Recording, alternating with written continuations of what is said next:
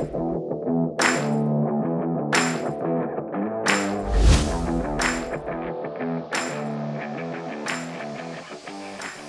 dobry, z tej strony Agata Matkowska.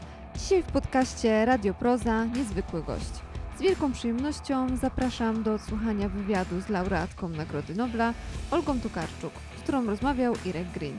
Miłego słuchania.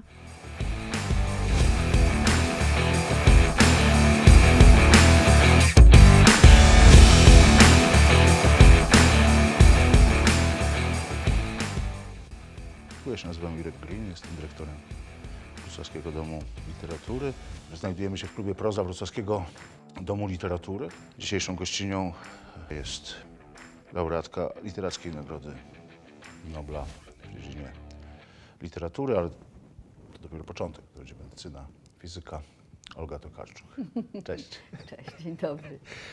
W tym klubie na samym początku marca dokonaliśmy jakiegoś symbolicznego aktu przedpandemicznego, to znaczy wiedzieliśmy już, że wszystko jest zamknięte, tu nawet wieczorem miał się odbyć jakieś spotkanie autorskie, autor przyjechał z Warszawy, ale musieliśmy mu podziękować, bo wszystko się już e, zamykało. Długo w noc z, z tobą, twoim mężem, przyjaciółmi rozmawialiśmy o, o no tak, coś sobie opowiadaliśmy. Ja bardziej straszyłem, wyście uspokajali. No. W każdym razie była jakaś, coś nas czekało, czego, czego nie rozumieliśmy po prostu i, i nie ma co z, udawać nawet, że rozumieliśmy. Później w tym samym klubie spotykamy się po e, trzech miesiącach. Politycy powiedzieli nam, że pandemia się skończyła. Pewnie się nie skończyła, tylko, tylko dzisiaj na Śląsku w jednej kopalni 190 chorych osób, czyli pewnie zakażonych wcześniej, dzisiaj, dzisiaj czy wczoraj zdiagnozowanych. No to dobra, skoro minęły trzy miesiące, to wypada zapytać, co robiłaś przez te trzy miesiące. Możesz dzień po dniu, możesz bardziej ogólnie. Ta pandemia zastała mnie w bardzo takim szczególnym momencie, bo prawdę mówiąc, ja byłam ledwo żywa e, w- styczniu, w lutym i przygotowywałam się do dużego wyjazdu w marcu. Mieliśmy jechać na taki długi, ponadmiesięczny tour, wrócić dopiero y, na chwilę, po, po półtora, po sześciu tygodniach na chwilę do domu, y, zmienić garderobę na wiosenną i ruszyć dalej. Czyli byłam jakby w takim tym trybie, który nazywam sobie trybem alternatywnym do pisania, czyli to jest okrucieństwo tego zawodu, że albo on jest niezwykle introwertyczny i opiera się na skupieniu, albo niezwykle ekstrawertyczny i opiera się na takim zwiększonym, zmaksymalizowanym kontaktem ze światem. To jest dla mnie zawsze kłopot przestawić się z, z jednego trybu na drugi. I tutaj okazało się, że nagle zostałam zatrzymana w tym i Spotkałam się na przykład z tym, że bardzo wielu wydawców, którzy mnie zapraszali, miałam promować książki, nie, bardzo długo nie wierzyło y, w to, co się, w to, co się stało. W ogóle to jest strasznie ciekawy czas dla psychologa, te trzy miesiące. Byłam świadkiem różnego rodzaju spiętrzonych zaprzeczeń, wyparć, y, niedowierzań. Y, Pamiętam, że mój hiszpański wydawca w jakimś sensie domagał się uzasadnienia, dlaczego nie, nie decyduje się jechać do Hiszpanii, mimo tego, że wtedy już w Hiszpanii było bardzo dużo zakażeń i wyglądało na to, że ta pandemia bardzo się rozrasta. I musiałam się naprawdę głęboko tłumaczyć. W jakiejś alternatywnej wersji mojego życia pojechałam do tej Hiszpanii, utknęłam tam na trzy miesiące, nie mogłam wrócić, nie wiem co się wydarzyło, zachorowałam. W każdym razie ten okres niedowierzania i takiego, takich różnego rodzaju mm, infantylnych nawet lęków dominował w tym, w tym pierwszym okresie. A, ale w gruncie rzeczy, gdzieś bardzo głęboko, ja się cieszyłam z tego, że nie muszę nigdzie jechać i że mogę zostać w domu. I ten pierwszy czas był takim czasem dziecięcego zachwytu. Wyciągnęłam sztalugi, zaczęłam malować, y, zajęłam się przyszywaniem guzików, czyli takimi rzeczami, do których tęskniłam przez ten czas, przez ten ostatni rok, pół roku. I to było bardzo fajne. A potem nastąpił taki okres gnuśności, bardzo niepokojący. Pomyślałam sobie wtedy, że jednak w życiu potrzebujemy różnego rodzaju stymulacji, przynajmniej ja potrzebuję, że kiedy jestem tak jakby nie, niepilnowana z zewnątrz, nie mam żadnych form takich zewnętrznych, to bardzo łatwo y, obsunąć się w taką acedię, która y, właściwie coś robisz cały dzień, ale właściwie nie wiadomo, co zrobiłeś, żadnych nie ma tutaj efektów i tak się ten dzień przedłuża, rozchodzi. Y, I zakładasz sobie na początku, że będziesz pis, pisał, albo na przykład twój znajomy mówi, że będzie pisał pamiętniki, wszyscy się rzucają na jakieś takie wewnętrzne projekty twórcze, po, po, po czym po miesiącu okazuje się, że nic z tego nie wyszło i że tkwimy w jakimś takim stanie charakterystycznym dla rozpoznania, że mm, nie mamy ram, że nie wiemy, kiedy to się skończy, że y, człowiek bez takiego planowania, szatkowania czasu na jakieś mniejsze okresy po prostu się rozsypuje. No, myślę, że jeszcze to było ciekawe, że wróciłam do czytania takiego swojego, ym, takiego chaotycznego czytania. To jest taka praktyka intelektualna, na której się jakby zbudowałam i powrót do tego był cudowny. To znaczy czytam wszystko, co mi wpada w ręce. Nie mam żadnych planów, czytam dla wielkiej przyjemności i zna, od, od, odgrzewam wtedy rzeczy albo znajduję jakieś nowe, które, które mnie fascynują. Znajomi, pis, znajomi mi pisali o, br, o takiej traumie braku kontaktu fizycznego. Ja przyznam szczerze, że nie miałam tego.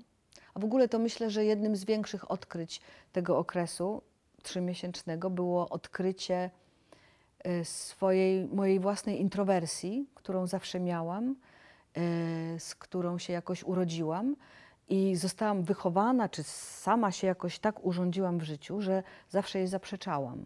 Zawsze sobie wmawiałam, że potrzebuję stymulacji, potrzebuję bodźców, potrzebuję dużo, wielu ludzi naokoło mnie, tego, żeby się coś działo. Tymczasem y, z jakąś taką cudowną ulgą i takim poczuciem szczęścia, takiego malutkiego, popiskującego szczęścia, mm, siedziałam całe dnie w domu i nie widziałam się z nikim i nie miałam poczucia, że coś tracę i że to jest wbrew przeciwko, znaczy wbrew mojej naturze. Także to odkrycie introwersji mm, jest bardzo ważne i zamierzam jakby ją praktykować. Przypomnienie sobie siebie samej introwertycznej albo przypomnienie sobie siebie samej, e, siebie samej dla siebie. Z drugiej strony zostało mm, e, okupione, właśnie, czy zostało okupione czymkolwiek? Czyli czy, czy, jednak z, rozmawiamy w klubie, w którym odbywa się 300 spotkań literackich rocznie, nie mamy tutaj, tutaj dzisiaj nie ma publiczności. Tęsknisz za publicznością? Kiedy sobie pomyślisz, e, kiedy sobie pomyślisz, że, że, to, e, że to ci było potrzebne, że to było dla ciebie ważne, że to jest dla ciebie ważne, pandemia się nie skończyła, to e, tęsknisz jednak za... Bo ty masz taką cechę i taką umiejętność, to wszyscy wiedzą, że uwodzisz e, publiczność, uwodzisz salę, słuchasz sali, bardzo, bardzo uważnie reagujesz na to, prawda, jak, jak ona reaguje. Wchodzisz w interakcję, nawet jeśli nie zwracasz się do niej e, bezpośrednio. Zabrakło tego w którymś momencie? Myślę, że jeszcze nie, że jeszcze się nie na, nasyciłam taką, ym, no nie samotnością, tylko takim niedostymulowaniem. Ale to jest naprawdę moja, mm, to jest cecha nie tyle charakteru, ale wydaje mi się, że tego, co się działo ostatnio w moim życiu. Dzisiaj na to patrzę po tych trzech miesiącach jako taki stres, potworny stres, y, który mm, właściwie z zewnątrz może być przez innych ludzi traktowany jako rodzaj, nie wiem, wiesz, entuzjazmu, uczestniczenia w czymś, co jest niezwykle fajne i energetyczne, ale w gruncie rzeczy ja i moje ciało, my razem, zareagowaliśmy na to jako na coś y, niezwykle stresującego, wymagającego i jakby teraz ponosimy tego konsekwencji. Przepraszam za tą liczbę mnogą, ale jakoś to jest taki temat też fajny. Ale, ale to też mm, państwo, państwo wiedzą, że, że stałaś się dobrem narodowym, dziedzictwem narodowym, własnością wspólną. I państwo, które wiedzą, że stałaś się taką osobą, zapominają, że sami się tego domagają. To znaczy, że my właściwie wszyscy wiedząc, że to nie jest do końca w porządku, ci nie dajemy chwili spokoju, tak? że e, przekonujemy cię, czy przekonują cię ludzie do tego, że ktoś cię potrzebuje. Rzeczywiście, rzeczywiście jakaś grupa ludzi cię potrzebuje, o tym jeszcze chyba pomówimy. Natomiast te, też w takich czasach, i też w takim czasie, może, może nawet bardziej w takim czasie, nie wiem tego, ale mm, e, e, wszyscy staliśmy się, ja cię za to osobiście przepraszam teraz, myśmy się wszyscy stali uczestnikami jednego wielkiego spisku, w którym byłaś jak tort, nie? czyli tak, ta, taka osoba, którą się da, e, da, da, da, da podzielić w nieskończoność, e, a to, że to się nie da dzieje się w nieskończoność, pomijając już to, to że tort ma, e, tort ma nerwy, tort ma wrażliwość, tort ma własne potrzeby. Masa. Że myślę, że sobie nie zdawałam sprawy z tego, jak w, w polskiej telewizji była pokazywana moja Nagroda Nobla, bo ja byłam wtedy za granicą, więc sama tego nie widziałam. I wydaje mi się, że wczoraj mi się na przykład ostatnio zdarzyło, szłam z psem, wczoraj to mi się zdarzyło, czyli ostatnio, szłam z psem po moim osiedlu i, i mijał mnie samochód. Samochód z piskiem opon się zatrzymał na skrzyżowaniu. Wy, wyleciał z niego jakiś młody człowiek i krzyknął: e, Kurwa, mówiłem ci, że to ona. I z drugiej strony wysiadła kobieta i zaczęli do mnie biec i mówią: Pani Tokarczuk. Nie, nie mówią pani Tokarczuk, tylko pani, tata, jak ona się nazywa? No, no, pani Tokarczuk.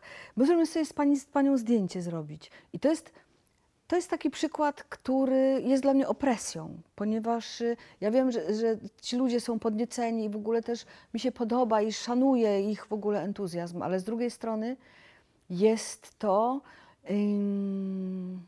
jakoś wskoczenie do, do mojej bańki, tej takiej introwertycznej, takiej prywatnej.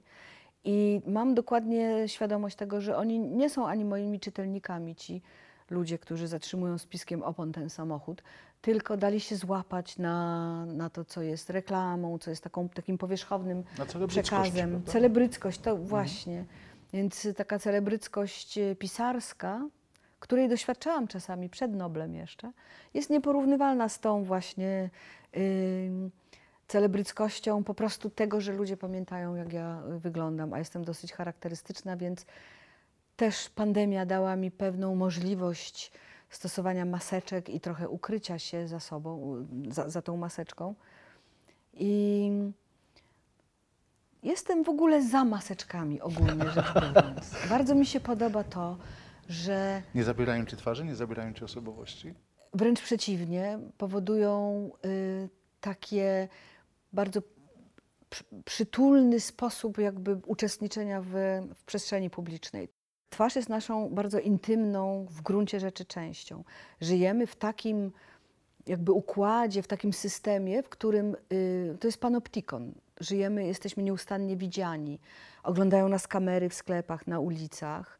Nasze twarze są w internecie. Robimy mnóstwo zdjęć, które są umieszczane gdzieś tam. Więc twarz przestała być tym, czym była jeszcze przez ostatnie stulecia, czyli pewną, mm, pewną mm, mm, jakby to powiedzieć, em, egidą taką, taką, e, takim credo, które nosimy przed sobą, za które odpowiadamy, które nas reprezentuje, tylko stała się czymś upowszechnionym, w jakimś sensie odebrano jej tę taką wyjątkowość. Ona jest wszędzie, jest porównywana, można ją w internecie postarzyć, można ją umieścić gdzieś na, na koszulkach, e, sprzedać, kupić. e, polepszyć, zmienić, napompować, oszukać. Czyli twarz stała się przedmiotem manipulacji i stała się własnością ogólną. I zastanawiam się, czy w tym takim świecie przyszłości, kiedy mm, nic się nie zmieni, nie zaczniemy ukrywać twarzy. I te maseczki dały nam taki rodzaj komfortu, że można się za nią, że można się za taką maseczką schować. Ale powiedz, bo odnoszę wrażenie, my, my nawet kiedy pomiędzy tym otwieraniem pandemii prywatnym, a zamykaniem prywatnym pandemii e, tu we Wrocławiu, e, jakoś mieliśmy z sobą kontakt przez te trzy miesiące. Ja w którymś momencie zacząłem odnosić takie bardzo poważne wrażenie, e, że to, co teraz uogólniasz, zatracenie twarzy, odebranie twarzy jej istotności, nie? I, i, że, że, że, ty po prostu przestałeś to, to lubić. Ja, ja odnoszę takie wrażenie, no, nie, nie, pra, praktycznie jesteśmy jakimiś szczęściarzami, że z nami rozmawiasz e, i możemy cię nagrać, prawda? Generalnie odmawiasz teraz te, tego typu formy, nie, nie, nie pojawiasz się, e, nawet jeśli jak cię znam, rozważasz to, czy ktoś cię nie potrzebuje, czy, czy, prawda? czy nie powinnaś jednak e, się wypowiedzieć. Zaczęłaś tę twarz poza, e, poza maską, poza fizyczną jej, jej, jej, jej, jej tarczą, czy tarczą twarzy, e, zaczę, zaczęłaś tę twarz ukrywać też publicznie. Bardzo jesteś tym konsekwentna po prostu, nie wiem, nie udzielasz wywiadów, nie, nie. e, Przez trzy miesiące raptem raz przeczytałaś, e, prawda, coś Mhm. e, w szczytnym celu zbiórki na, na, na, na, zapomogi. Więc teraz z tego uogólnienia, które rozumiem, pytam o ciebie. Czy, czy tobie przestało przeszkadzać, że ta twoja twarz jest też Tak, tak powielalna i... Jest coś, mm, jest taka, wiesz, wierzenia mm, ludów y, pierwotnych, które bardzo się przywiązywały do, do swojego wizerunku i zawsze miały takie poczucie, że no, nie pozwalali ci ludzie robić sobie zdjęć, na przykład, bo wierzyli, że się im zabiera jakoś, jakoś duszę i y, to jest oczywiście takie, takie bajkowe, mitologiczne, ale psychologicznie rzecz biorąc, coś w tym jest. Jest jakiś rodzaj głębokiego psychologicznego nadużycia, jeżeli człowiek, indywiduum y, widzi swoją twarz jakby użytą na rzecz przestrzeni publicznej. Ym, Myślę, że to może spotykać aktorki, y, czy aktorów w ogóle, czy, czy właśnie celebrytów, czy polityków. I zapewne ludzie się różnie z tym czują. Bardzo możliwe, że są tacy ludzie, którzy, których to cieszy, których to pompuje i w ogóle wzmacnia, ale akurat w moim przypadku budzi to jakiś rodzaj wielkiego nie, które mówi koniec i buduje y, granice. No tak, bo wielokrotnie nawet w tych, w tych y, zaproszeniach zagranicznych i tych dwóch miesiącach, które miałeś spędzić poza granicami kraju, y, wiele z tych wydarzeń przenosiło się, przepraszam, zacytuję polskich polityków, do online'u. W związku z tym, y, w związku z tym proponowano ci, prawda, że to spotkanie może się odbyć komfortowo, w domu, siedzisz sobie przed komputerem, a tak, a to, to wielkie nie. Ale te- teraz być- może rozumiemy to lepiej. Być może rozumiemy, dlaczego, dlaczego tak się musi wydarzać. Czy wiesz, że y, jesteśmy też wszyscy odbiorcami tych. Telewizja zaczęła działać w trybie online, to znaczy wszystkie wywiady przeszły przez te trzy miesiące w trybie online. Było z tego dużo zabawy, ponieważ wchodziliśmy do domów i tam dowiadywaliśmy się uważni, y, jakby widzowie dowiadywali się różnych rzeczy, których y, by sobie pewnie ci występujący nie życzyli, prawda? Bo można ocenić na przykład spółki, która widnieje za y, polityczką z książkami, co czyta i ocenić to, wartościować w ogóle też stan jej umysłu, albo zobaczyć w ogóle wnętrze czyjejś prywatnej przestrzeni, intymnej przestrzeni. Więc to potem szybko jakoś się wszyscy zorientowali, zaczęły się pojawiać te tła. Y, Ale w gruncie rzeczy ja cały czas nie dowierzam. Znaczy wierzę w to, że można przekazać jakiś komunikat online, po- wypowiedzieć się na jakiś temat, e, zająć stanowisko, ocenić, e, mm, wystąpić w, jak w, sprawie, w jakiejś sprawie, ale w gruncie rzeczy występowanie online nie nawiązuje kontaktu z widzem. To jest oczywiste. To znaczy tego wywiadu, gdybyśmy, gdyby dzieliła nas teraz, wiesz, granica ekranu, pewnie on wyglądałby zupełnie inaczej. To są rzeczy, których, z których, które są nieświadome zupełnie, podświadome. To jest, nie wiem, ciepłota naszego ciała, te wszystkie feromony, które płyną, te wszystkie, nie wiem, zapachy, energie, ruchy powietrza. To wszystko buduje jakiś, jakąś specyficzną otoczkę, jakiś nastrój, który jest niepowtarzalny zupełnie. To jest spotkanie z drugim człowiekiem i żadne online tego nie zastąpi, ani nie pogłębi, ale, ale, ale sprawi to też, jak te twarze w, w, w internecie powielane w nieskończoność. No wiemy, jak ktoś wygląda, ale co z tego? Nie mamy z nim kontaktu. I coś się takiego robi, że jakby świat zamieniony na ten świat online, jakby tracimy z nim kontakt. Ym, ym, że jednak jesteśmy istotami, które 80-100 pokoleń temu dopiero wyszły y, z buszu i z, z natury i dopiero zaczęły się jakoś y, ustalać w miastach i w ogóle mm, no, fizycznie y, dystansować od natury, ale nasze ciała cały czas są w naturze, są, reagują na zapachy innych, na, na właśnie ciepłotę ciała, na te wszystkie rzeczy i no jest to taka trochę sytuacja schizofreniczna. Pe, oczywiście człowiek jest tak doskonałą istotą, tak pełną um, możliwości adaptacyjnych, że myślę, że się przyzwyczaimy do tego, ale na razie jesteśmy na, na krawędzi chyba.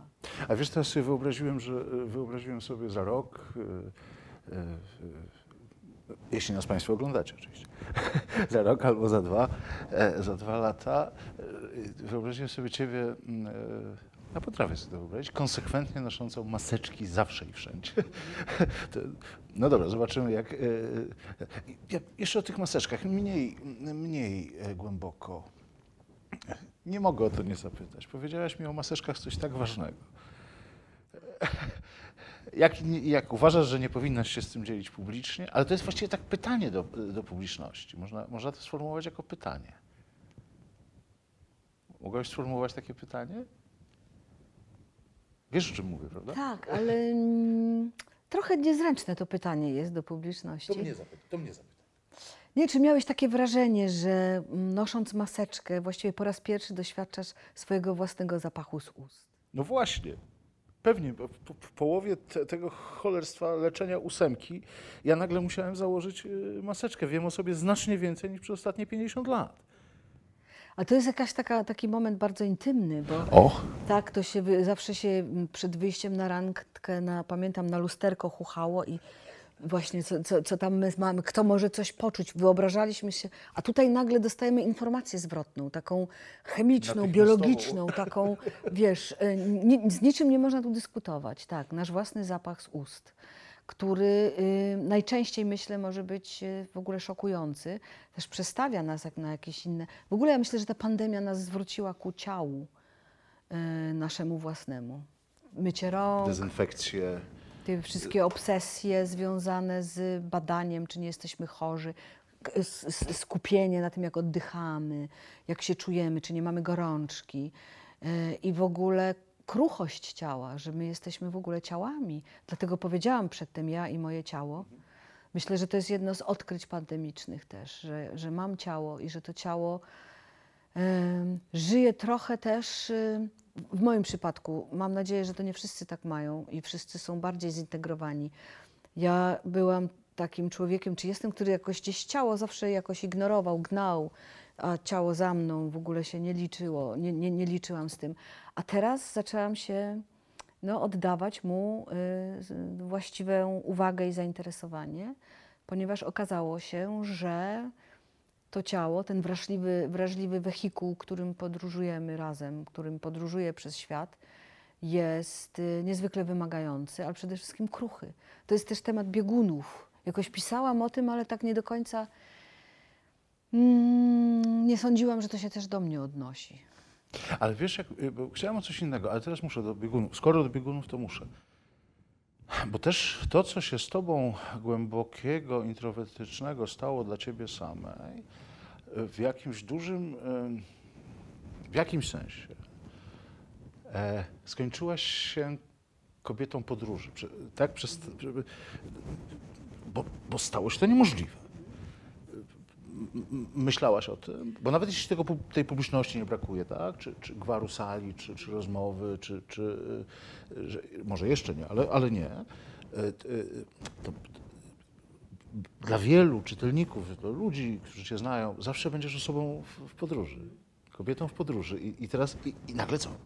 Przez pierwsze dwa miesiące nie brakowało mi tego. Czułam to jako błogosławieństwo, bo przez ten czas od napisania biegunów, przez te 8 czy 9 lat, ja się stałam ym, taką y, przeci m, przeciwniczką w ogóle turyzmu i jakby uświadomiłam sobie też, ile zła y, dzieje się z tego, że ludzie w jakiś taki kompulsywny sposób nieustannie się poruszają, jadą coś, sprawdzają, coś oglądają i Korzyści z tego są wątpliwe, natomiast y, te wszystkie szkody, które wyrządzamy światu, są ogromne.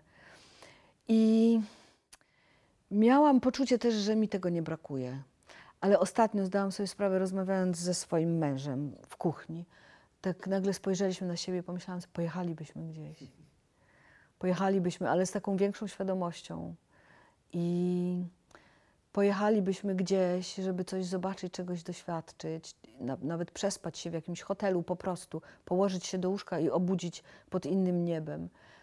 Y, pojechalibyśmy zjeść coś innego, ale na przykład y, cały czas mnie niepokoi, że trzeba gdzieś pojechać i oglądać jakieś dzieła sztuki, że specjalnie jedzie się po to, żeby zobaczyć jakieś przedstawienie albo wieżę Eiffla, nie daj Boże że w gruncie rzeczy zapomnieliśmy w tym mm, całym aspekcie, w tym całym świecie wypełnionym turystami, którzy jadą gdzieś all inclusive, że mm, nie stawiamy pytania, co nam to daje, e, jakie są korzyści z tego, jak nas to zmienia.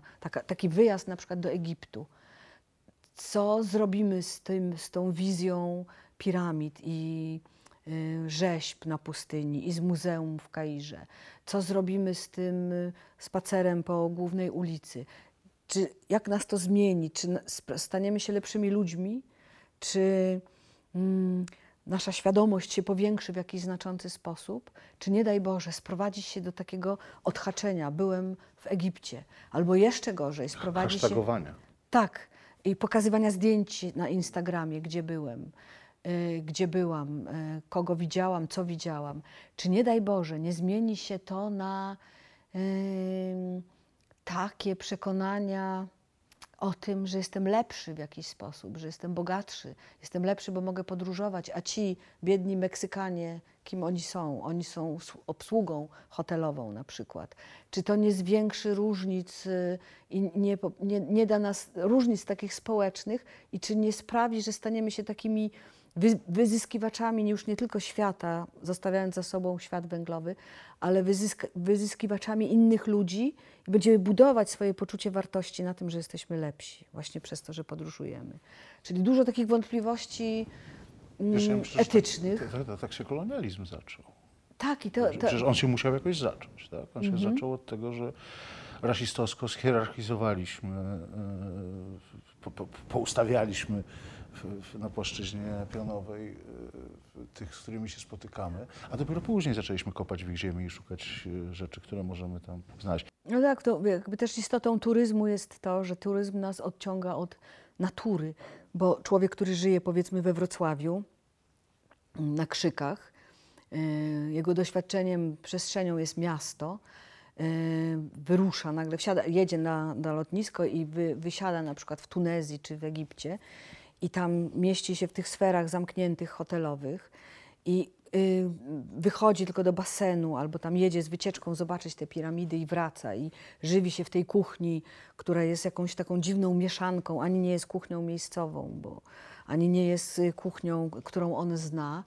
I, I potem po dwóch tygodniach wraca, to właściwie co on zrobił? To jakoś są takie skoczki, wiesz, y, w rzeczywistości przeskakuje naturę, przeskakuje naturalny stan podróży, który jest poruszaniem się po ziemi, fizycznego ciała ludzkiego.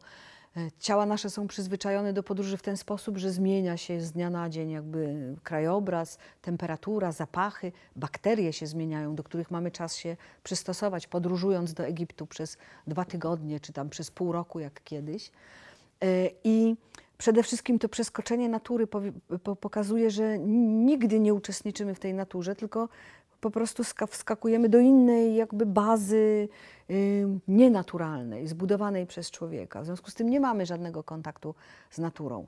Ale jeszcze to, co mówiłam, już zaznaczyłam, niepokoi mnie strasznie jakby brak sensu tych podróży.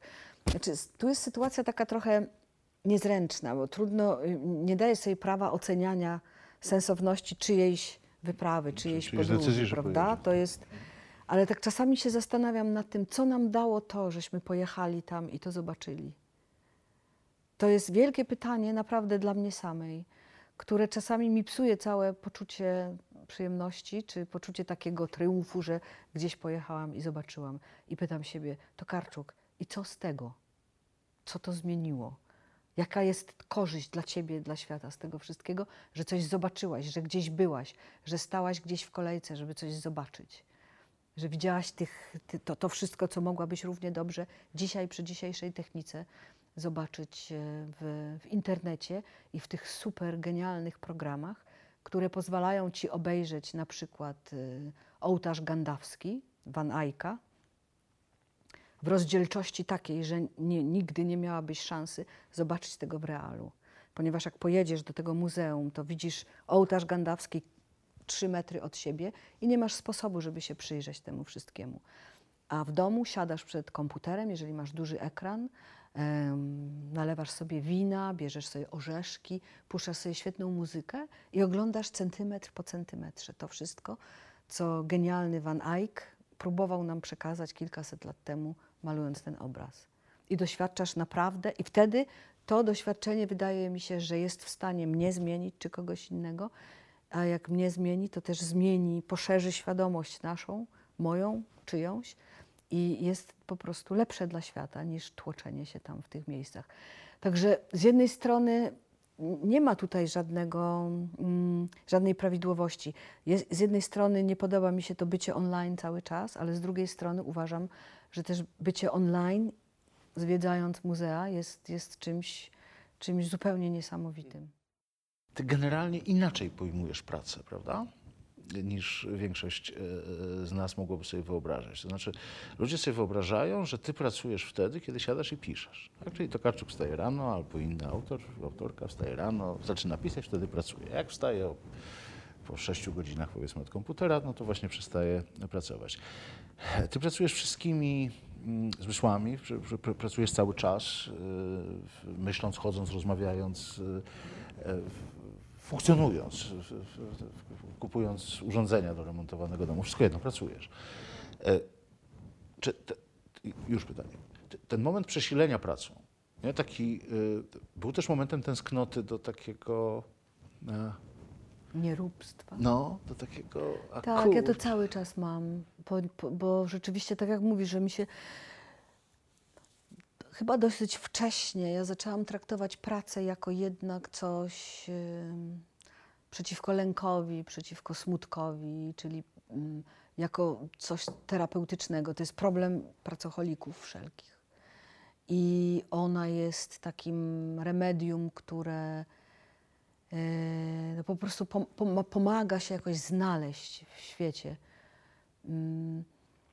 I jeżeli to się ma przez wiele lat, to buduje taki rodzaj e, stanu umysłowego, takiej uważności. Ja jestem w pracy wtedy, kiedy jestem uważna. Dla mnie moment wyjścia z pracy to wtedy, kiedy sobie pozwalam na nieuważność, kiedy się jakby rozpuszczam. I y, to jest chyba bardzo niebuddyjskie, co, co, co chcę powiedzieć. I ten rodzaj uważności mm, no jest po prostu męczący.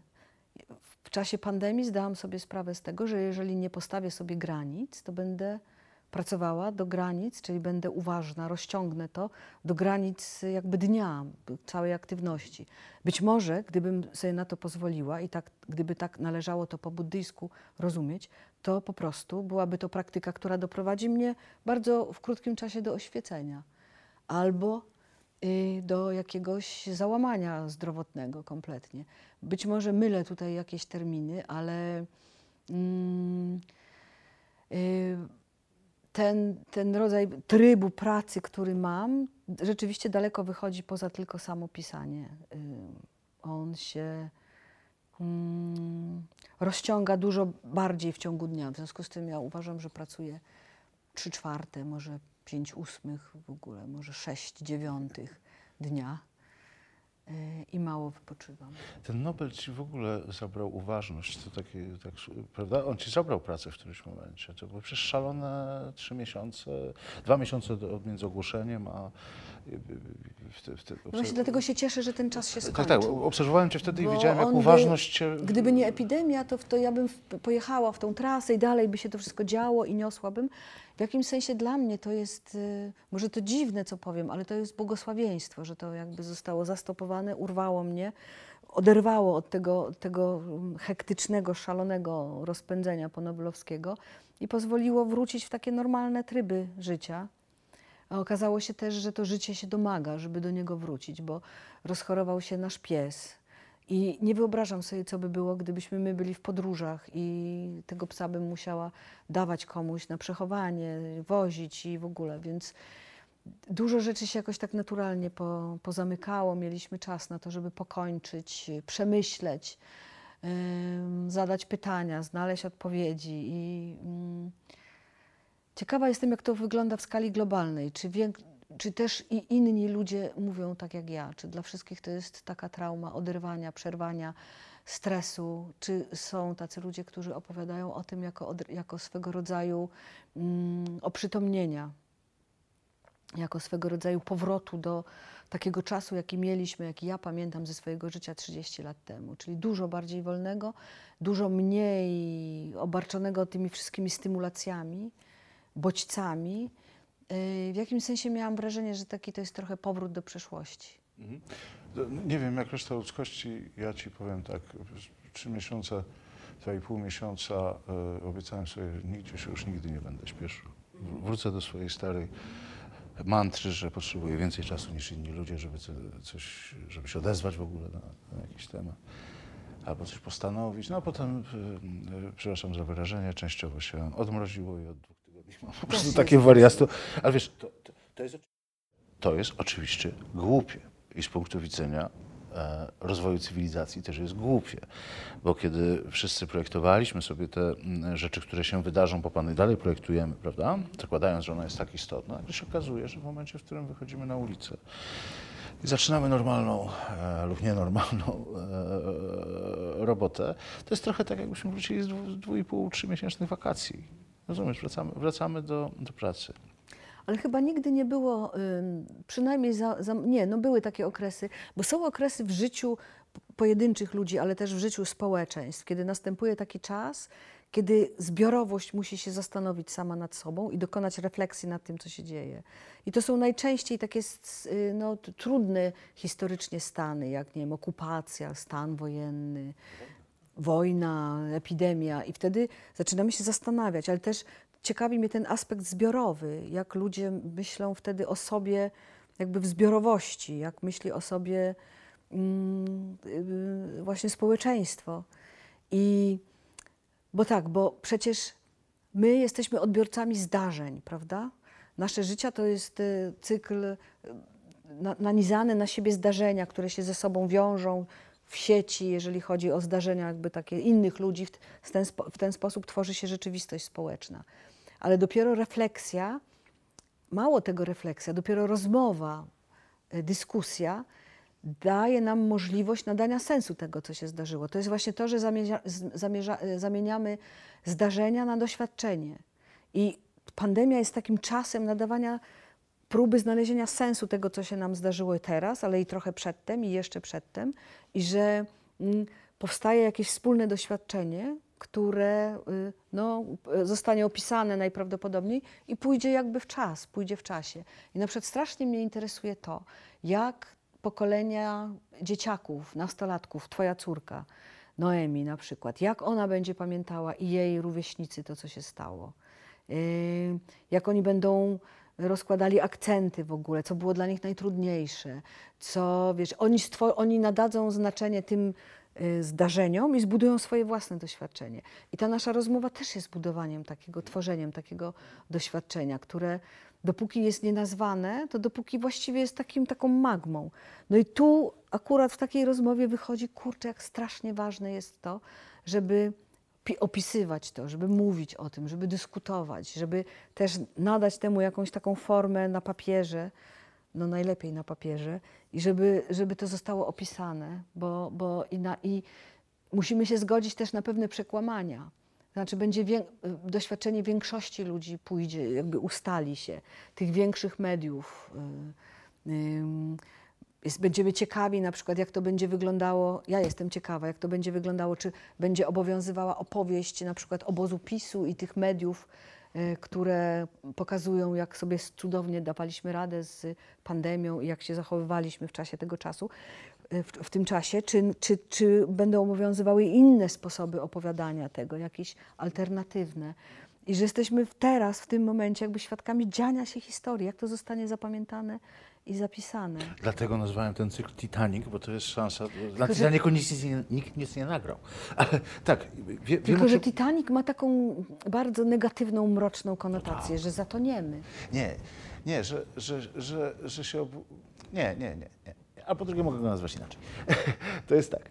e, Doświadczenie, to jest bardzo ciekawe, o czym mówisz, ma się rozumieć. Natomiast tak, doświadczenie e, e, nastolatek w wieku mojej córki, licealistek, będzie pamięcią e, miliona wpadek i śmiesznostek, elekcji, e, e, tych zdalnych lekcji, gdzie one notują te wszystkie dziwactwa, które wyprawiają nauczyciele, którzy przecież nie byli przygotowani do, do, do tego typu pracy, nikt ich tego nie uczył, nikt, e, nikt, nikt nie pokazywał. Skoro nawet wygi dziennikarskie fotografowały się czy filmowały na tle jakichś niemądrych pozycji książkowych, to co dopiero nauczyciel, który po prostu włączył kamerę w domu i, i ja mam, ja mam bardzo fatalne mniemanie o nas. To znaczy, ja uważam, że to wiesz, tak jak było z, jak było z tym. e, Wszyscy pamiętamy, co, robili, co robiliśmy, jak umarł papież. Wszyscy pamiętamy, znaczy, przepraszam, nie wszyscy, ja nie pamiętam akurat, ale większość ludzi pewnie pamięta, co, co, co się stało, kiedy umarł Jan Paweł II. Większość ludzi pamięta, co się stało, kiedy Tokarczuk dostała Nobla i pamięta, gdzie o tym... e, Się dowiedział, tak ludzie gdzie- mi mówią o tym. Tak, tak. tak, gdzie, tak? Gdzie, Myłam właśnie garnki, pani Olgo, i usłyszałam. Więc pamiętam, no, będziemy pamiętać, no, no tak, no pandemia, pamiętam, no to siedziałam w domu, nie siedziałam, pamiętam, albo byłam wtedy gdzieś i nie mogłam skądś wrócić. Ja nie mam, ale okej, to nie jest temat tej rozmowy, ja nie mam zaufania do, do, do, do jakichś głę- głębszych społecznych e, idei, które mogą się narodzić e, natychmiast po.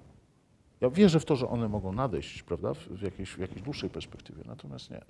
To, to, co my zostawimy jako pamiątkę i bez względu na to, czy to będzie narracja tych hura optymistów, czy tych, tych którzy zwalczyli pandemię, która trwa, proszę Państwa, jeśli nas słuchacie, 6 czerwca 2020 pandemia jest, jest, jest z nami, niestety, wirus jest z nami. E, Czy to będzie opowieść tych, którzy, nie wiem, nie dopuścili do wyborów 10 maja, prawda, i, i to jest ich tytaniczna, tytaniczna robota, której chyba nie do końca nawet rozumiemy. Ja myślę, że my dzisiaj, to, to jest też ciekawe, my dzisiaj nie rozumiemy, co politycznego się w Polsce stało. Tak? W, tych, Możliwe. w tych dziwactwach, w tych online'ach, głosowaniach y, przez komputery, y, co, co, co tam się działo i myślę, że politycy też, przynajmniej ci bardziej świadomi, będą nam mieli dużo do opowiedzenia. A Na przykład, na, mi, uświadomiła mi pandemia coś takiego, że miałam bardzo długo i bardzo silne takie poczucie, że y, istnieje jakiś taki porządek y, prawny, polityczny, że być może ja go nie rozumiem, czy nie mam czasu, żeby go do końca zgłębić, ale że istnieje coś, czemu mogę ufać. I jeżeli chodzi o politykę w czasie pandemii, o to, co się działo z wyborami, e, kompletnie straciłam te złudzenia. Znaczy, żyjemy w chaosie. I właściwie nie ma ludzi, albo jest bardzo mało takich ludzi, którym mogłabym zaufać y, w taki sposób, że wiem, że ten człowiek ma jakąś wizję.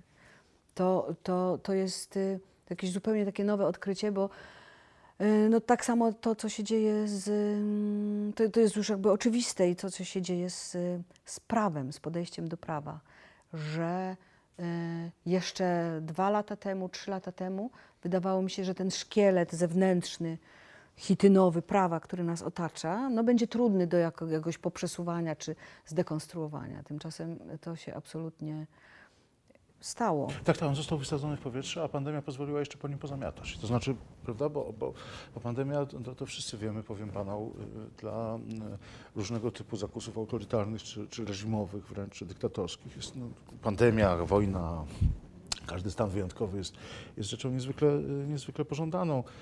Mówiliśmy o tym wielokrotnie.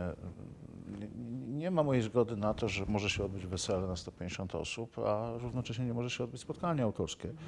A i demonstracja się nie może odbyć y, w tym samym czasie. Nie dlatego, że chciałbym je od razu robić, nie dlatego, że chciałbym robić to Tak, że masz poczucie pewnego No- jakby no, porządku intelektualnego, jak to działa. I w prawda? momencie, w którym to, to jest zaburzone, no to, no to, no to, to kłopot jest Mhm. jakiś, jakiś, e, jakiś gigantyczny zupełnie. Nie, jestem zezłoszczony. No ale wiesz, to tak między nami demonstrantów to lepiej na ulicę nie wypuszczać. e, A kultury to też lepiej nie wypuszczać, dlatego że to jest najbardziej twórcza f- Mhm. forma opozycji. No to po co to odmrażać? Nie? Lepiej... Ale okej, to, to, to, to poza tym. e, Znaczy, wiesz, e, jeszcze takie, z takich refleksji dotyczących pandemii, to ym, idea tego, że tworzymy rzeczywistość. Coraz ta idea, im jestem starsza, y, że, że tworzymy, że ją wymyślamy, że rzeczywistość jest czymś, na co się gdzieś świadomie albo nieświadomie zgadzamy. Pomagają w tym nam media, dyskusje, sieci, wymiany informacji i tak dalej. Bo przecież y, to jest tak, że y, przy, tym samym, y, przy tej samej liczbie zachorowań i śmierci chorych na, na koronawirusa kilka miesięcy temu, na, nasz nastrój był zupełnie inny. Byliśmy przerażeni, nosiliśmy maseczki i jakby e, jakaś zmiana, jakieś czynniki, zmęczenie, mm, nie wiem, niemożność zniesienia stresu d- już dłużej, spowodowała, że wychodzimy z tej e, e, i mamy takie poczucie jakby kończenia, wychodzenia z epidemii, mimo że twarde dane statystyczne wskazują, że ilość zachorowań i śmierci jest całkiem podobna jak, Tak, jak wtedy. Czyli te dwa zupełnie inne stany emocjonalne, intelektualne y, y, wobec twardych faktów są zupełnie inne. I to mnie nieustannie zadziwia, że skoro jest tak, że my się umawiamy w jakiś sposób, czy najbardziej niepokojące w tym wszystkim jest to, że nie, jest, nie jesteśmy świadomi te, tych wszystkich czynników i tych przyczyn, które powodują, że widzimy świat tak, a nie inaczej. Że zgadzamy się na takie jakby przyklaskujemy takiemu racjonalnemu postrzeganiu rzeczywistości, że rzeczywistość jest wypadkową pewnych y, konkretnych, materialnych zjawisk, które można zbadać i zmierzyć. A Jednocześnie, kiedy ona nam się wynika i pojawiają się takie jakby... Wymyka. Tak. A co powiedziałam? Wynika. Aha, wymyka, to y, nie potrafimy ym, sobie uświadomić, co się takiego stało, co, jak, jaka jest zmiana w tym, że my postrzegamy to zupełnie inaczej. Coś jest niepokojącego. Wydaje mi się, że nie wiem, czy ja to jasno potrafię powiedzieć, ale ym, że w gruncie rzeczy nasz ym, sposób myślenia, nasz umysł jest bardzo podatny na różnego y, y, rodzaju takie jakby w, ym, sugestie, y, wciski, manipulacje. Łatwo nam też ogłosić. I my- tak, i łatwo jest nam w to wszystko uwierzyć, i potem te procesy są jakby niekontrolowalne zupełnie. I że nagle się okazuje, że to, co tworzymy, y, jest coś kompletnie nieprzewidywalne. Ja całkiem ostatnio, żeby, bo tak trudno mi to jakoś opowiedzieć, bo nie mam jeszcze tego przemyślanego do końca, ale pamiętam, że całkiem niedawno czytałam gdzieś we wspomnieniach y, polskich y, socjalistów przed I wojną światową, że y, ci ludzie mówili, że panuje w społeczeństwie taki nastrój, jakby, że wszystkiego mamy dość już, że wszyscy chcą jakiejś zmiany, że to już się czuje, że to już nie może tak być. A dlaczego tak nie może być? No nikt nie potrafił tego zwerbalizować do końca. Ktoś podawał jakieś przyczyny, nierówność, nie wiem, e, brak niepodległości kraju, jakieś no, różne polityczne przyczyny, ale nastrój się robił taki, że jakby wszystkich ogarniał w Europie, że to musi doprowadzić do jakiejś zmiany. I równie szybko i równie y, zaskakujące, jak, jak powstawały takie dziwne myślenia, tak samo równie szybko przyszła zmiana, nad którą ludzie stracili kompletnie kontrolę. I kiedy myślę o przyszłości, jakbyś mnie zapytał, to właśnie boję się czegoś takiego, że stracimy kontrolę nad własnymi umysłami, nad, w, nad tym, jak patrzymy na, na świat i e, że to może nas po- poprowadzić w jakimś kompletnie nie, niemożliwym kierunku. I to, że ten, ten brak, y, to, to poczucie chaosu, które miałam w czasie pandemii, że przestają działać te wszystkie takie zewnętrzne, y, chitynowe pancerzyki, które trzymają to wszystko jakoś w porządku, jest bardzo niebezpiecznym zwiastunem tego jakby kompletnego y, mm, rozmycia się reguł i pojawienia się idei, nad którymi stracimy kontrolę. Nie, nie, nie chciałem Cię pytać o, o przyszłość, ale skoro dozwalasz, to, to, to, to zapytam. Nie chciałem pytać o przyszłość, bo jeśli słucha nas jakaś cywilizacja pozaziemska, to będzie się śmiać w kółach, prawda? Projektujemy coś, co, e, co e, to pewnie się wydarzy inaczej.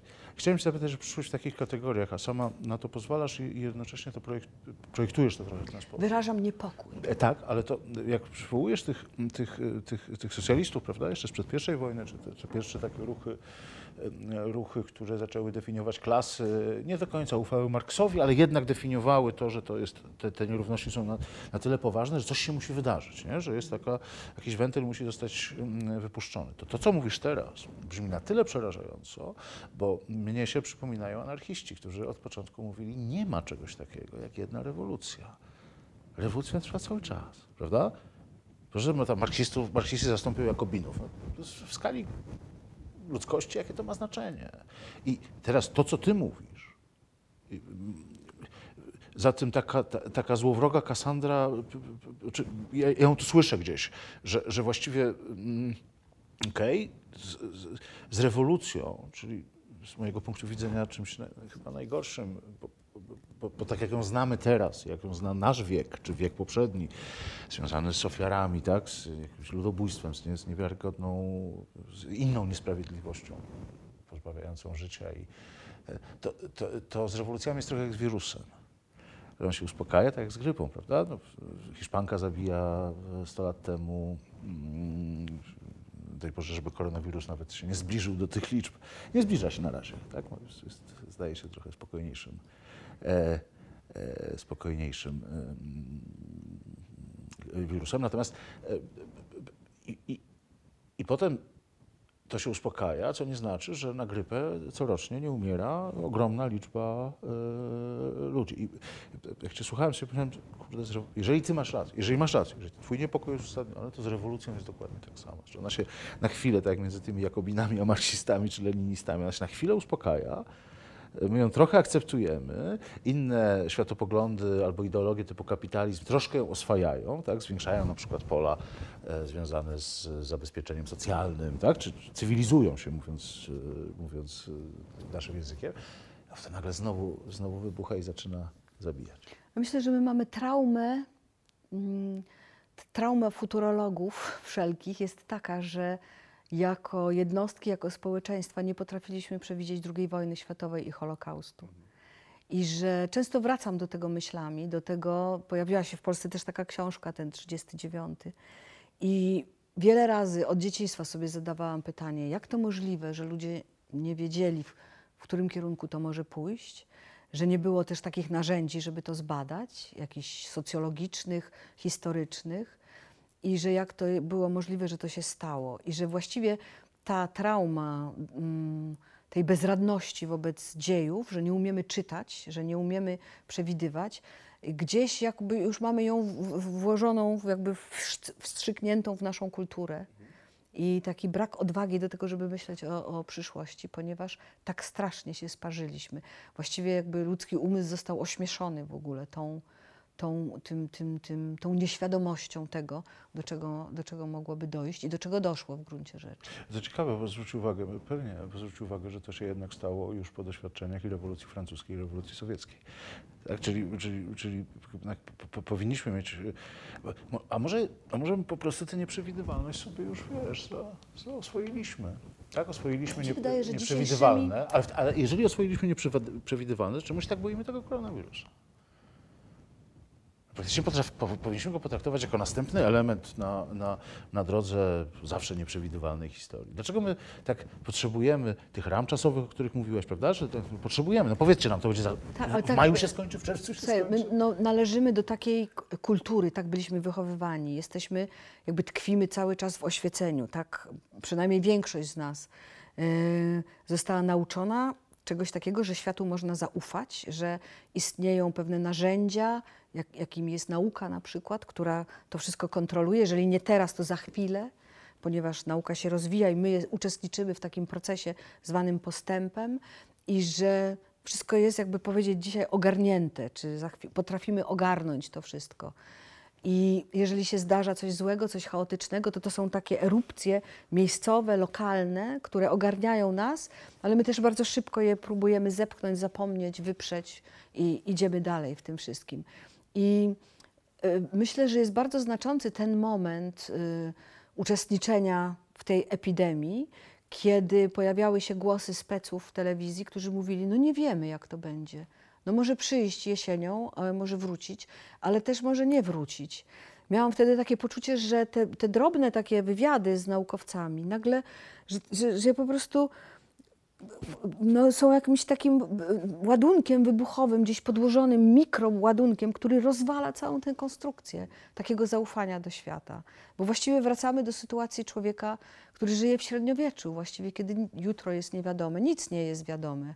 Wiadome jest może jakaś taka prosta struktura społeczna pana, chłopa, niewolnika, Żyda w tym wszystkim. Każdy ma swoje miejsce, nie ma możliwości wyjść, ale to jest raczej pewność oparta na, na, na klatce, na niewoli. To niewola ci daje tę pewność. Ale i, aha, i tutaj wracamy właśnie do takiego, takiego, mm, tak, takiego y, y, punktu patrzenia na rzeczywistość, który no, bardzo możliwe, do którego się trzeba będzie przyzwyczaić, ale to jest coś zupełnie nowego. Jeżeli tak jest, to być może to jest ta zmiana paradygmatu, które, na który tak wszyscy czekają i tak się spodziewają, że coś się, że, że, że, że przychodzi jakaś zmiana. Świ- Świat, który się pojawi za chwilę, będzie jakiś zupełnie inny. Prawdopodobnie dla nas będzie ta zmiana szła w jakiś taki ewolucyjny sposób, nie rewolucyjny ale że jakby zmieniły się y, wektory tej przestrzeni, w, którą, w której y, żyjemy. Ale jeśli cię dobrze rozumiem, to, to chi- chichocze sobie teraz Sokrates z tą intuicją o niewiedzy, prawda, która daje wszechwiedzę, albo odwrotnie, e, że, że mm, potrzebowaliśmy w tak, ma, e, jak mówisz o tych mikroładunkach, że, że, że, że tak fokusowo, nie tak ludzie, którym do tej pory uf- ufaliśmy mm, lekarze, e, ufaliśmy im nasze życie, tak? Idziemy do lekarza, on ratował życie. I oni, z, pomi- pomijam tych zaprzedanych diabłu, czyli politycy, ale, ale, ale ci, ci, którzy z, najlepszą swoją wiedzą i uczciwością i, i przes- przestrzegając przysięgi Hipokratesa mówią, nie wiemy, No właśnie. nie wiemy. Wiesz, i to wirus urasta do takiego, do rangi bardzo mocnego symbolu, ponieważ wirus, kto jakaś znajoma mnie ostatnio pytała i mówi, jak to, przecież na wirusa trzeba wziąć antybiotyk.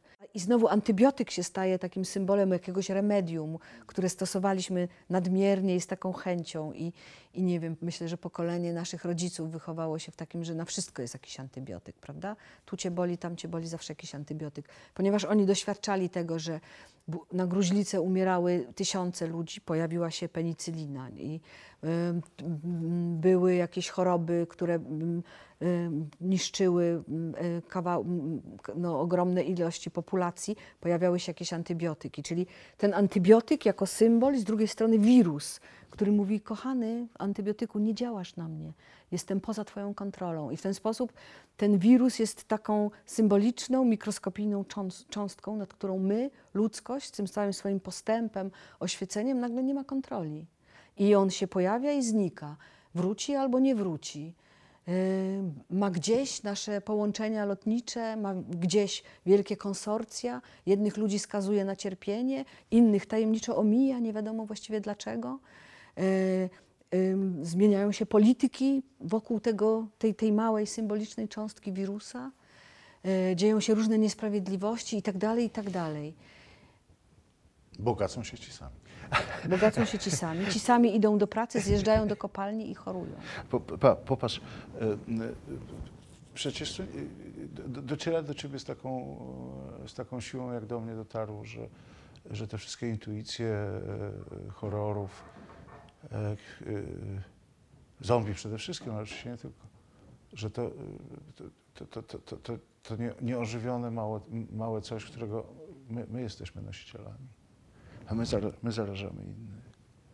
Ja nie ma znaczenia, jaki jest łańcuch wcześniej, od kogo ja się zaraziłem, prawda? Czy, w- banał, wszyscy wiemy. No, w języku jest taka fraza jak nosiciel wirusa. Prawda? Są nosicielami wirusa. Jakby się okazało, e, po tej Hiszpance nieszczęsnej, która no, na taką skalę, no to, no, to, no to wtedy wszyscy możemy być. To znaczy, że e, żywiciel, my, żywiciel, Ja do,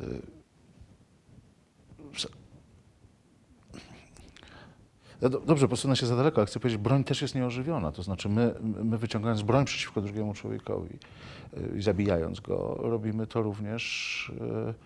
y, y, To są sytuacje... Te, pa- pamiętasz te intuicje kina Gore z lat 60., nagle tak zmienione te stare anturaże średniowieczne, nie? Krypty, duchy i nagle się okazuje, lalka może zabić, prawda? Że albo, y, albo matka, albo dziecko, coś, coś, y, coś, coś najbliższego. Zawsze szukaliśmy dlatego takich kulturowych wyjaśnień, bo to, bo, bo to było opętanie, tak? Bo szukaliśmy, cały czas dążymy do tego, żeby ktoś nas zwolnił z odpowiedzialności za, za, za masowe morderstwo innych ludzi, e, a, a ten y, mały skurczybyk nam nie daje szansy. To znaczy, y, jeśli Państwo nas oglądacie, to znaczy jakoś daliśmy radę, ale jeśli nie, to jest tak, że mm, ja, myśląc o sobie, o ciele, o tym, o tym wszystkim, o czym Ty mówiłeś wcześniej, myślę też o tym, czy ja, czy, ja, czy ja naprawdę w tej chwili nie jestem nosicielem broni po prostu. I nie robię komuś gigantycznej Tak, teraz krzywdy. Zobacz, jak ten, ta mała cząstka zwana wirusem przeciwko wszelkim antybiotykom świata, jak ona zmienia pozycję człowieka w kosmosie. Przypomnij sobie tego antroposa Leonarda da Vinci, tego pięknego człowieka, oczywiście mężczyznę, prawda? No, rozumieć. Rozpostartego na proporcjach wszechświata. I teraz taki mem można w ogóle stworzyć i on ma tam sobie tego wirusa, nie? I kto tu rządzi, można powiedzieć? To wirus jest tym, co używa nas jako pewnego kontenera, nie? jakiego pojemnika do tego, żeby realizować swoje różne cele. A celem wirusa jest co? Po prostu powielanie się, prawda? Mhm. E, e, Wiesz? Bo ja nie wiem, co jest Wydaje mi się, że tak, że, że znaczy Że- trudno zakładać jakiś sens, ale s- Ale że jeżeli... jego siła jest tylko w tym, ale potężna siła, jak widzimy, aby się w nieskończoność e, Powiela. powielać. Ale wydaje mi się, że ta, ta, ta cecha powielania jest y, charakterystyką życia. Y, Nie, nie wiem, jaki jest cel wirusa. To jeszcze bardziej, jeszcze jest bardziej niepokojące, że nie wiem, o co mu chodzi, że nie potrafię nadać temu sensu jakiemuś. Bo gdybym znała cel wirusa, to mogłabym wywołać wojnę. Powiedziałabym, swoje cele uznała, y, oznaczyłabym jako inne, przeciwne i po prostu rzuciłabym rękawice. A ponieważ nie wiem tak naprawdę o co mu chodzi, no to to jest najgorszy rodzaj spot- wrogiego spotkania, ponieważ y, nie, nie, nie, nie rozumiem całej tej logiki. Tutaj pewnie nie ma żadnej logiki. To jest jeszcze bardziej niepokojące. Więc jeżeli mówię o zmianie paradygmatu, być, w którym być może dzisiaj uczestniczymy, a on się dopiero zacznie w przyszłości rozwijać, to też jakiś rodzaj mm, y, no, takiej ontologicznej detronizacji człowieka ze swojej pozycji, tego, z tego antroposa, który jest miarą wszechświata. Czemu- Myślę, że zawsze tak działały epidemie. No, no właśnie, ale czemu nie miałoby to się wieszy. wcześniej stać? Nie? Czemu to by się nie miało stać przy milionach ofiar epidemii wcześniej? Nawet za jakieś... jakieś Ależ to się działo po epidemii Myślisz, dżumie. no, Od, odrodziły się, przecież dzisiaj mówi się zupełnie y, jasno o tym, że te wielkie epidemie w Europie doprowadzały do tego, że w ich y, y, rezultacie zmieniało się, na przykład feu, upadł feudalizm, pojawił się y, kapitalizm i że ym, ludzie zaczęli, naukowcy zaczęli, historycy badać te y, wpływy ekonomiczne w takim długim trwaniu i w szerokiej skali epidemii na, na, na, na rozwój świata.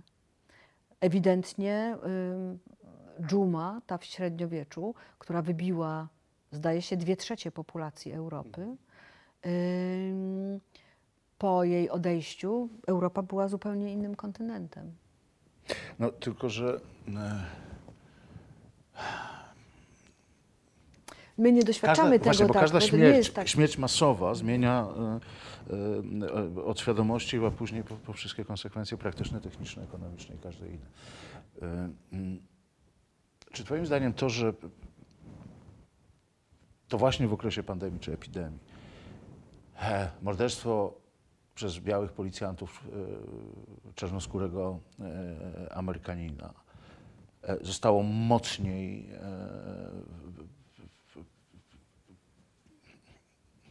Odebrane, Tak, tak? Mo, mo, mocniej o nim usłyszeliśmy. Przecież to nie jest pierwsze, nie ostatnie zamieszki były zawsze. Było ich bardzo dużo. Teraz odnoszę wrażenie, jakbyśmy mieli do czynienia ze złączeniem tych dwóch zmian paradygmatu. Znaczy, może inaczej, z jedną zmianą paradygmatu i z drugim stwierdzeniem dość. To skoro on się zmienia, to my musimy też inaczej. Inaczej zareagować na, e, na morderstwo. I że wszystkie ruchy społeczne teraz albo ruchy antyczemuś e, mogą się radykalizować właśnie przez fakt, e, tak jak i reżimy, tak i, tak i ruchy społeczne Ja i myślę, nawet ruchy demokratyczne. Jesteśmy w jakimś, przez ta pandemia nas wyposażyła w jakąś taką większe poczucie kruchości własnego, własnej egzystencji i też wydaje mi się jednak, że większej solidarności. Ja, ja to czuję przynajmniej, że wszyscy jesteśmy ofiarami, boimy się. Mi się wydaje, że też tutaj, w tym przypadku, ogromne, rażące wrażenie i impact w ogóle zrobiło to, że ludzie mieli komórki, że nagrywali, że byliśmy świadkami chyba pierwszy raz na taką skalę w historii w ogóle człowieka, że miliony, miliardy ludzi były świadkami tego, jak jeden człowiek zabija drugiego w świetle prawa. W najbardziej rozwiniętym kraju, który też na dodatek większość mieszkańców Ziemi zna bardzo dobrze z produkcji Hollywood, czyli ma jaką, jakieś wyobrażenie na temat tego, czym są Stan- Stany Zjednoczone. Więc to był szok na, na, na wielu poziomach. I, no i przypomniał to, co też, co też dostrzegamy teraz tutaj wszędzie wokół nas, y, co jest, co, co jest aktorem w tym, w tym w teatrze pandemii, mianowicie podkreślenie ogromnych nierówności między ludźmi, tym, ty, tego, że jedni sobie radzą, bo mają kasę, a inni muszą zjechać do kopalni, do pracy. Ale wiesz, jeszcze jak my tak mówimy globalnie, to wydaje mi się, że też jeszcze chyba nigdy nie było takiego momentu w historii człowieka, że wszyscy mamy świadomość, że możemy coś zrobić, Bo ludzie, ludzie żyli w ogóle przez te ostatnie wieki z takim jakby poczuciem fa- fatalizmu. No tak jest, no tak Bóg stworzył, no tak, tak to właśnie kobieta, no kobieta jest taka właśnie. Zawsze tak było. Zawsze tak było, zawsze tak robiliśmy i tak po prostu zostało skonstruowane. A teraz, dzięki temu, że rozpoznaliśmy, na czym polega no, problem z klimatem, że y, wzięliśmy to na klatę, to mamy takie poczucie, że możemy coś zrobić. To jest strasznie stresujące, bo w jakimś sensie historia nas przyzwyczaiła do tego, że jesteśmy jej ofiarami i że jesteśmy, e, no musimy się jakoś ratować. No pojawił się ktoś, kto zrobił wojnę i w ogóle tutaj i zawsze jakoś byliśmy tacy mało, no nie, nie było możliwości wykazania się jako, jako człowiek. A teraz na każdym spoczął jakiś taki rodzaj, ma, ma, malutki kawałeczek tej odpowiedzialności. Zmartwię cię na noblistach większy. Na noblistach większy. A swoją drogą, jak ty słyszysz, jak się tobie mówi nobliska, to co sobie myślisz? Cały czas mam Wisławę Szymborską w głowie. Niesłychane zupełnie. A, jeszcze byśmy gadali. Karty się kończą. Operatorzy zasnęli. Da się coś wyciąć z tego? Wytniemy z tego te trzy najważniejsze zdania ludzkości. Bardzo ci dziękuję. Dzięki.